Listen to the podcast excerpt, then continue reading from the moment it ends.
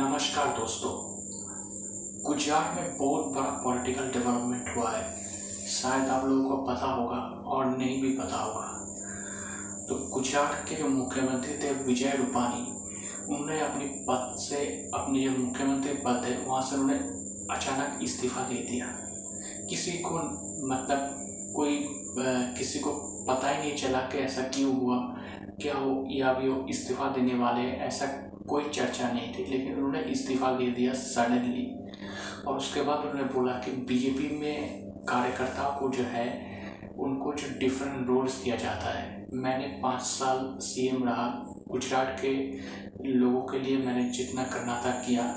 आप कोई नया मुख्यमंत्री बनेगा वो गुजरात के डेवलपमेंट को आगे ले जाएगा। और मैं एज अ पार्टी कार्यकर्ता, जो मुझे पार्टी रिस्पॉन्सिबिलिटी देगी, वो मैं करूँगा उन्होंने क्यों इस्तीफ़ा दिया? इसके बारे में कोई रीज़न किसने नहीं बोला कि ये नहीं हुआ, वो नहीं हुआ? लेकिन कोई नहीं बोला कि उन्होंने बोला जस्ट एक ऐसे दिखाया गया, जैसे एक नॉर्मल रूटीन है। लेकिन जहाँ तक उनका इस्तीफे की जो रीज़न है, ये लगता है कि देखिए बीजेपी जो है लंबे समय से गुजरात में पावर में है। मोर देन अराउंड बीस साल के ऊपर बीजेपी गुजरात में सत्ता में है।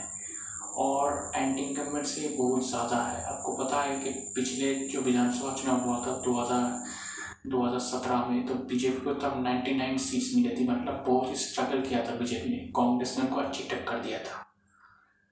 तो वो जो चुनाव थी, वो विजय रूपानी की लीडरशिप में लड़ी गई थी। तो वहाँ तो वो जीत गए थे। लेकिन इस बार जो गुजरात का विधानसभा चुनाव है 2022 के एंड में तो अभी पार्टी को शायद लगता होगा कि इस बार गुजरात में जो है बहुत टफ है, बहुत ज़्यादा एंटी इनकम्बेंसी है, बहुत सारे इश्यूज़ है जो रूपानी सरकार थे, शायद उस तरह से पब्लिक को मतलब पब्लिक के लिए ठीक से नहीं हो रहा है। बहुत सारे प्रॉब्लम्स है, बहुत इश्यूज़ है। तो इसलिए शायद पार्टी ने सोचा था कि एक नया फेस एक फेस को बदलकर एक फ्रेश चेहरा को एक फ्रेश फेस को ले आते हैं। तो इसलिए शायद ये मतलब क्या बताओ उनको चेंज कर दिया। शायद किसी किसी नए आदमी को लाकर नए मोमेंटम से गुजरात में काम करेंगे। ये एक रीज़न हो, हो सकता है। वैसे बता दो विजय रूपानी पाँच साल गुजरात के मुख्यमंत्री रहे। उन्होंने इस जब नरेंद्र मोदी मुख्यमंत्री का पद छोड़कर प्रधानमंत्री का शपथ लिया था 2014 में तब आनंदीबेन पटेल गुजरात के मुख्यमंत्री बने थे। लेकिन वो भी बीच में मतलब विद इन एक या दो साल मैक्सिमम दो साल के अंदर ही शायद उनको अपने पद से इस्तीफा देना पड़ा, क्योंकि कुछ प्रॉब्लम्स हुआ था। तब विजय रूपानी मुख्यमंत्री के पद का शपथ लिया था मतलब 2017 विधानसभा चुनाव से पहले। तो तब से लेकर 2021 तक, यानी कि पाँच साल उन्होंने अपना टर्म मतलब पाँच साल सीएम रहे हाँ पूरा टर्म तो नहीं कहूँगा कि उन्होंने पूरा किया लेकिन हाँ पाँच साल ज़रूर सीएम रहे। आ, तो उन्होंने इन पाँच सालों में जो कुछ करना था गुजरात के लिए उन्होंने कर दिया है। शायद पार्टी को लगागा और भी ज़्यादा हो सकता था इसलिए शायद उनको हटा दिया। तो अब ये सबसे बड़ा सवाल था कि कौन गुजरात का मुख्यमंत्री बनेगा? Who will be the next Gujarat chief minister बहुत सारा नाम मीडिया में चल रहा था। नितिन पटेल का नाम चल रहा था। सी आर पाटिल का नाम चल रहा था, पुरुषोत्तम रूपाला, ये सब नाम चल रहा था मीडिया में। स्पेकुलेशन था। कोई कॉन्फर्म नहीं था, लेकिन स्पेकुलेशन था। लेकिन जब गुजरात विधायक गुजरात में बीजेपी का विधायक दल का बैठक हुआ, उसमें जब लीडर मतलब एज अ विधायक दल का नेता चुना गया, जो सीएम बनेगा गुजरात के लिए तो उसमें एक सरप्राइज़ नाम आ गया, और वो नाम है भूपेंद्र पटेल। ये नाम पहले नहीं चल रहा था। तो ये डेफिनेटली एक सरप्राइज़ पिक है, एक सरप्राइज़ चॉइस है। भूपेंद्र पटेल।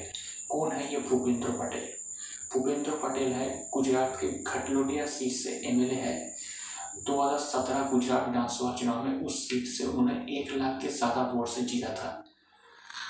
और ये भूपेंद्र पटेल जो है, अहमदाबाद अर्बन डेवलपमेंट अथॉरिटी का चेयरमैन भी रह चुके हैं।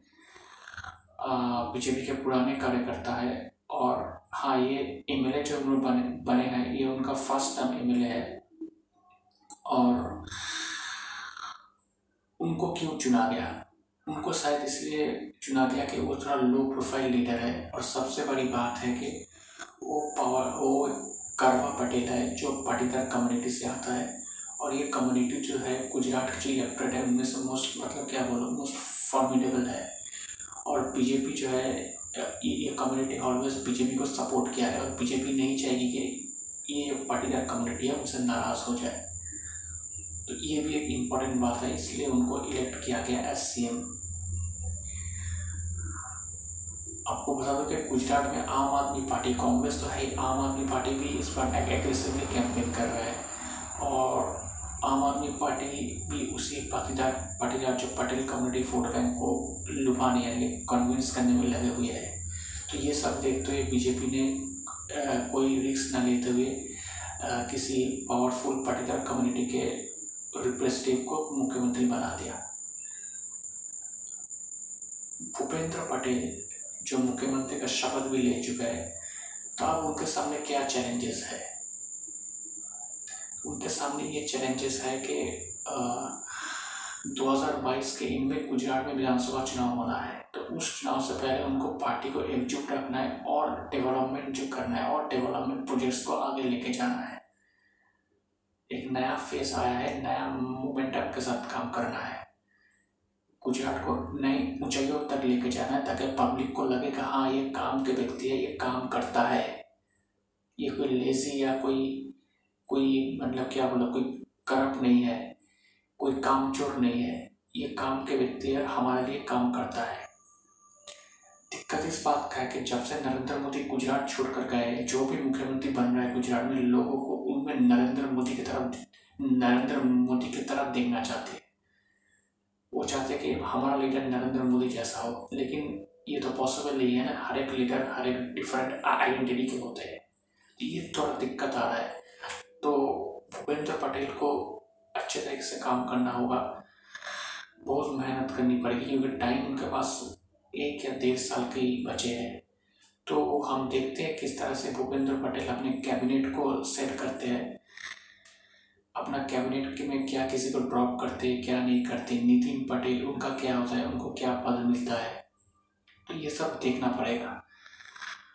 ओवरऑल देखा जाए कि नरेंद्र मोदी, अमित शाह एक प्रॉपर प्लान की तरह काम करते हैं। पहले भी जब उत्तराखंड के मुख्यमंत्री बदला, कर्नाटक के मुख्यमंत्री बदला, गुजरात में मुख्यमंत्री बदल दिया। जिस तरह से स्मूथ वे से वो काम करते हैं मतलब वो प्लान प्लान प्लान वे से काम करते हैं।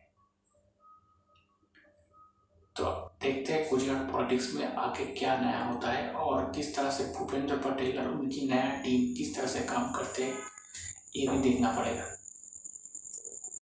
दोस्तों, मेरा नाम प्रियोव्रत गांगुली है। मैं एक राजनीतिक विश्लेषक हूँ।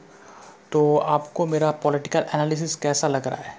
अगर आप मुझे, मेरे एनालिसिस के बारे में या मुझे कोई का कमेंट करना चाहते, कोई मैसेज सेंड करना चाहते तो आप मुझे ईमेल कर सकते हैं। मेरा ईमेल आईडी आप देखना, मेरे प्रोफ़ाइल पर है Mishti man nine at the rate of G mail dot com Mishti man M I S T I M double A N nine at the rate of G mail dot com शुक्रिया।